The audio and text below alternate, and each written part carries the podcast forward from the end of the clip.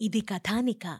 Bus victory ఆర్చ్పై వేగంగా దూసుకుపోయింది. Arch దగ్గర్లో పూల మొక్కల మధ్య పచ్చని పచ్చిక ఉన్న మైదానంలో బస్సు ఆపారు.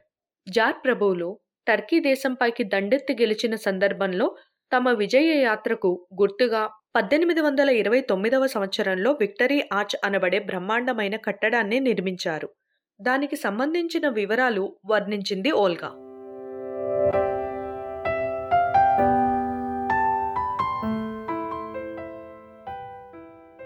తర్వాత వంశీ కలగ చేసుకుంటూ కృష్ణదేవరాయలు కళింగదేశం వరకు జయించిన గుర్తుగా సింహాచలంలో జయస్తంభం నిలబెట్టాడు. అలనాటి సముద్రగుప్తుడు తన విజయయాత్రకు చిహ్నంగా అనేక శిలా నిర్మాణాలు చేయించాడు. చరిత్ర మొదలైన నాటి నుండి ఇలా చూసుకుంటూ పోతే అర్థమయ్యేది ఒకటే అంటూ మాటలాపాడు. రాధ కుతూహలంగా అతడి వంక చూస్తూ ఏంటో అది? అంటూ అడిగింది. మనిషి అన్ని వేళలా అన్ని ప్రదేశాల్లోనూ ఒక్కలాగే ఉన్నాడని. తన విజయాలకు గుర్తింపు తనకు గుర్తింపు. తన విజయాలను రాబోయే తరాలకు తెలియజేయడానికి తహతహలాడడం. నాగరికత మారినా వేషభాషల్లో ప్రాంతాల్లో మార్పులు వచ్చినా మౌలికమైన ఈ విషయంలో మాత్రం మార్పు లేదు అని చెప్పాడు వంశీ. మోహన్ అతడి మాటలకు తలూపాడు. Your right. ఏ దేశ చరిత్ర చూసినా ఏమున్నది గర్వకారణం? అన్న శ్రీశ్రీ మాటలు గుర్తుకు వస్తున్నాయి. ఈ రాణి ప్రేమ పురాణం ఆ ముట్టడికైన ఖర్చులు అనే సంగతి మర్చిపోయారేం? అంటూ చిరునవ్వు నవ్వాడు మోహన్. రాధ వారి మాటలు వింటోంది. మురారికి కూడా ఎంతో ఆసక్తికరంగా ఉంది వారి సంభాషణ. బస్ మాస్కో స్ట్రీట్లో ప్రవేశించింది. ఎంతో పరిశుభ్రంగా అందంగా నిటారుగా సాగిపోయే సుదూర వీధి అది. ఈ మాస్కో స్ట్రీట్ పొడవు పద్నాలుగు కిలోమీటర్లు. లెనిన్గాడ్ మహానగరంలోకెల్లా పొడవైన వీధి ఇది. ఈ వీధి గుండా ప్రయాణిస్తే సరాసరి మాస్కో చేరుకుంటాం. ఇక్కడ నుండి మాస్కో ఆరు వందల పద్నాలుగు కిలోమీటర్ల దూరంలో ఉంటుంది. అంది ఓల్గా మన బెజవాడలో బందర్ రోడ్డు ఏలూరు రోడ్డు అంటూ ఉంటాయి కదా. అలాగే ఇది లెనిన్గాడ్లో మాస్కో రోడ్ అనమాట అన్నాడు మురారి. అతడి మాటలకు బస్లో వాళ్ళందరూ నవ్వేశారు. రాధా మరొక విషయం గమనించారా? అని మోహన్ అడిగాడు. ఏంటది? అని అడిగింది రాధ. రోడ్ మీద అన్యూజువల్గా మీకు ఏమీ కనిపించడం లేదా? అని అడిగాడు. ట్రాఫిక్ చాలా తక్కువగా కనిపిస్తుంది అంతే కదా? అని అన్నది రాధ. కాదు నేను చెప్తాను. నడిచి వెళ్ళే వాళ్ళందరూ కేవలం ఫుట్పాత్ మీదే నడుస్తున్నారు. రోడ్డు మీద కాదు అంతేనా? అన్నాడు మురారి. మోహన్ చిన్నగా నవ్వేస్తూ అఫ్కోర్స్ మీరు చెప్పేది నిజమే. రోడ్డు మీద సైకిళ్ళు స్కూటర్లు మోటార్ సైకిళ్ళు రిక్షాలు ఇలాంటి వాహనాలు ఏవీ కనిపించడం లేదు. ట్రామ్లు సిటీ బస్సులు కొద్దిపాటి కార్లు ఇవే కనిపిస్తున్నాయి. ఇక్కడ ప్రజలకు స్వతంత్ర వాహనాలంటూ ఉండేది చాలా తక్కువ మందికి మాత్రమే. అందుకే రోడ్డు ప్రమాదాలు చాలా తక్కువ ఈ దేశంలో అని చెప్పాడు. నిజమే రోడ్డు దాటటానికి సబ్వేలు ఉన్నాయి. భూగర్భ మార్గం గుండా దాటి వెళ్తున్నారు కనుక సగం ప్రమాదాలు తగ్గిపోయినట్లే. ఈ దేశంలో ప్రమాదాలు తక్కువ జరగటానికి అవేవీ కారణం కావు అన్నాడు మురారి జోక్యం కలిగించుకుంటూ. మరి? అని రాధ అడిగింది. ఇక్కడ క్వారీ లారీలు లేవు అది అసలు కారణం.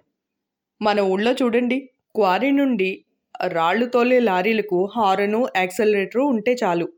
బ్రేక్లు అవసరం లేదు. హారన్ బయ్యమని నొక్కుతూ యాక్సిలేటర్ బలంగా తొక్కుతూ వెళ్ళిపోతూ ఉంటారు మన డ్రైవర్ గారు మురారి మాటలకు బస్సులో అందరూ నవ్వేశారు. మోహన్ ఇలా అంటాడు. వీళ్ళు సిటీ బస్సుల్లో ఎంత దూరం ప్రయాణించినా చెల్లించవలసింది కేవలం ఐదు కుపెక్లు మాత్రమే. వాటిలో కూడా కండక్టర్లు ఉండరు. నాణెం బాక్సులో పడేసి టికెట్ చింపి తీసుకోవడమే అని చెప్పాడు మోహన్. ఒకవేళ టికెట్ తీసుకోకపోతే? సందేహంగా అడిగాడు మురారి. మనకి అన్నీ ఇలాంటి సందేహాలే వస్తాయి. అంది రాధ నవ్వేస్తూ. ప్రజల నిజాయితీకే ఈ విషయాలు వదిలేస్తారు అన్నాడు మోహన్. ట్రాఫిక్ సిగ్నల్ వద్ద బస్సు ఆగింది. వంశీ మెల్లగా రాధతో అటు చూడండి అని చెప్తాడు. ఎడమ పక్కన అద్దాల్లో నుంచి బయటకు చూసి అక్కడ కనిపించిన దృశ్యాన్ని చూసి నవ్వుకుంది రాధ. ఏమిటి? మీలో మీరే నవ్వుకుంటున్నారు? అడిగాడు మోహన్. అంతలోనే గ్రీన్ సిగ్నల్ పడి బస్సు బయలుదేరింది. ఏముంది? క్షౌరశాల. ఎవరో క్రాఫ్ట్ చేయించుకుంటున్నారు. అని అన్నది రాధ. క్రాఫ్ చేయించుకుంటే అందులో నవ్వొచ్చే విషయం ఏముంది? అని అడిగాడు మోహన్. క్రాఫ్ చేయించుకుంటున్నది మగ ఆయన. చేసేది మాత్రం స్త్రీ. అందుకు నవ్వొచ్చింది అని చెప్పింది రాధ. ఓ అదా. మదితల్ నేర్వగరాని విద్య కలదే ముద్దార నేర్పించినన్ అనే మహాకవి పద్యపాదం ఈ రష్యన్ స్త్రీలకు అమరుతుందనుకుంటాను. అదే కదా. డ్రైవర్ ట్రామ్ డ్రైవర్లు రైల్ ఇంజిన్ డ్రైవర్లు ఇంకా ఫ్యాక్టరీలో ఆఫీసులో ఎక్కడ పడితే అక్కడ స్త్రీలు మనకి కనిపిస్తారు. మన ఆడపడుచులు అర్ధరాత్రి సమయంలో స్వతంత్రంగా నిర్భయంగా వీధుల్లో తిరగగలిగితే మనకి నిజమైన స్వతంత్రం సిద్ధించినట్లు అని అన్నారు గాంధీజీ. ఇక్కడ ఆడపడుచులు అర్ధరాత్రి పూట ట్యాక్సీలు కూడా నడుపుతున్నారు. అన్నాడు మోహన్. మన విజయవాడలో ఈ పరిస్థితి ఎప్పుడో వచ్చేసింది. వినోద టాకీస్ దగ్గర రామా టాకీస్ వెనకాల అర్ధరాత్రి నుండి తెల్లవారి వరకు ఆడపడుచులు అలా తిరుగుతూనే ఉంటారు. మనం వాళ్ళకు భయపడాలి గాని వాళ్ళు మనకి భయపడరు అన్నాడు మురారి. అన్నీ పాడుబుద్ధులే అంది రాధా. అంతలో బస్సు ఆగింది. ఇది సోవియట్ ఎయిర్ పైలట్స్ మెమోరియల్. ఇక్కడ పావుగంట సేపు బస్సు ఆగుతుంది.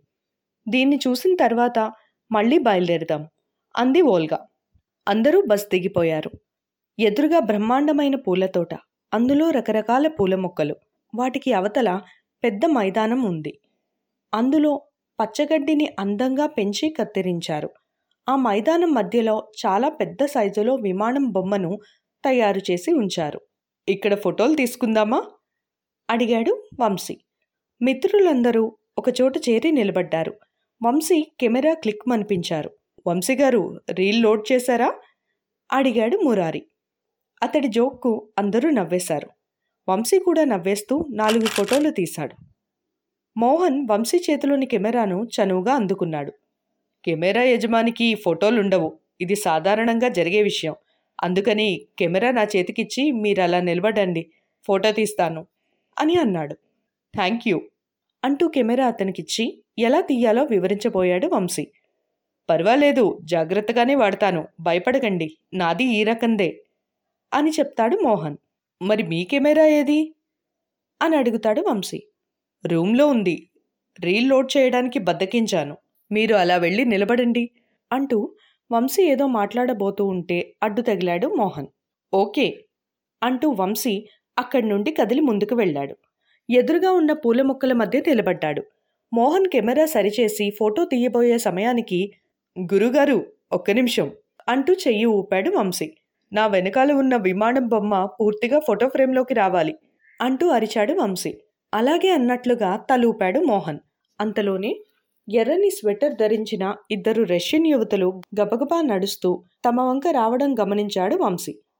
అంతే వన్ మినిట్ అంటూ మోహన్ వంక చూసి గట్టిగా చెప్పి తర్వాత గబగబా నడుస్తూ వారి వైపుకు కదిలి వెళ్ళాడు Vamsi. Madam one minute. Photo photo please అంటూ ఆ యువతుల వంక చూస్తూ అడిగాడు వంశీ. ఆ యువతులు ఇద్దరూ తమలో తామే రష్యన్ భాషలో ఏదో మాట్లాడుకున్నారు. తర్వాత చిరునవ్వు లొలకబోస్తూ వంశీ పక్కగా నిలబడ్డారు. నోనో అంటూ వంశీ వారి మధ్య దూరి ఇరువురి భుజాలిపైన చేతులు వేసి నిలబడ్డాడు. మోహన్ క్లిక్ మనిపించాడు. స్పసిబా స్పసిబా అన్నాడు వంశీ. వాళ్ళు నవ్వుతూ చేతులు ఆడిస్తూ వెళ్ళిపోయారు. అన్నీ పాడుబుద్ధులు. అంది రాధా. మేడం మీరు హూ అంటూ శబ్దం చేశారా? అడిగాడు వంశీ వినయంగా. హూ అనే కాదు పాడుబుద్ధులు అని కూడా అన్నాను. వీళ్ళు ఎంతో మంచి మనసుతో వచ్చి నా పక్కన నిలబడ్డారు. మీరు వాళ్ళవి పాడుబుద్ధులు అనడం న్యాయంగా లేదు. వాళ్ళవి కాదు మీవి. నావి పాడుబుద్ధులా? భలే జోక్ అంటూ నవ్వేశాడు. ఆడపిల్లలిద్దరి మీద చెరో చెయ్యి వేసుకుని అలా ఫోటో తీయించుకుంటే గాని బాగా రాదా ఫోటో? అంటూ విసురుగా అడిగింది రాధా. అదా? అదో సరదా అని చెప్పాడు వంశీ. సరదా కాదు చెడ్డ బుద్ధి అని అంది రాధ. చూడండి మనం ఇండియా తిరిగి చేరేలోగా మీ భుజం మీద కూడా చేయి వేసుకుని ఫోటో తీయించుకుంటాను అన్నాడు వంశీ. అలాగే ఆశ పాపం అంది రాధ నవ్వుతూ.